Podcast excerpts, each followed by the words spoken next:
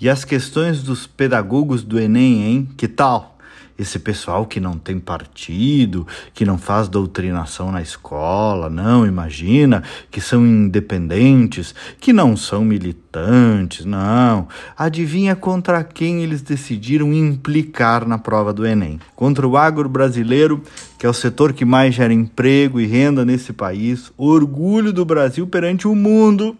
Setor que produz alimentos, que gera arrecadação de impostos, que produz riqueza, acúmulo, sim, acúmulo que se distribui na indústria, nos serviços, para os trabalhadores de todos os setores. Mas estamos em 2023 e cá estamos nós, precisamos defender o agro, defender os nossos estudantes, sim, por isso que eu disse ontem que os pais têm que vigiar mesmo, defender os nossos estudantes desta narrativa que inverte tudo e apresenta, por exemplo, o agro como um monstro capitalista. Vocês leram as questões?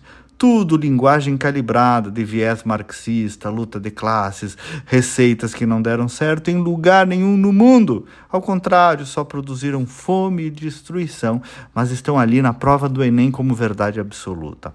A questão 89 que eu estava lendo é um primor. Ela critica, por exemplo, a mecanização agrícola.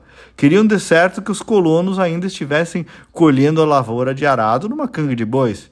E lá vem de novo com a lógica de que o modelo capitalista submete homens e mulheres. Quando no socialismo, aí sim, é homens e mulheres que sequer têm direitos trabalhistas. E por aí afora um monte de clichê, tal como muitos militantes e não professores despejam todos os dias em nossos alunos, e que os pais e alunos, sim, como se vê, precisam vigiar, combater e contrapor.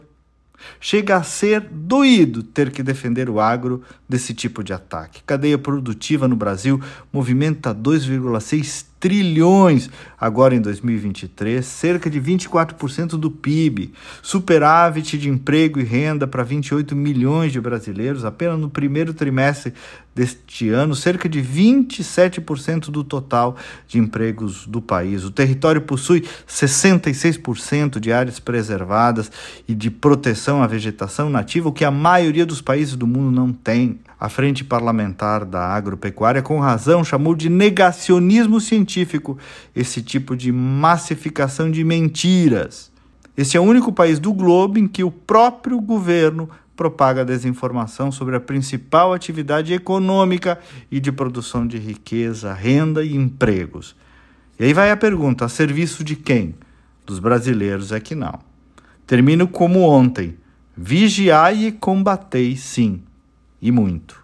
Até amanhã e vamos com fé.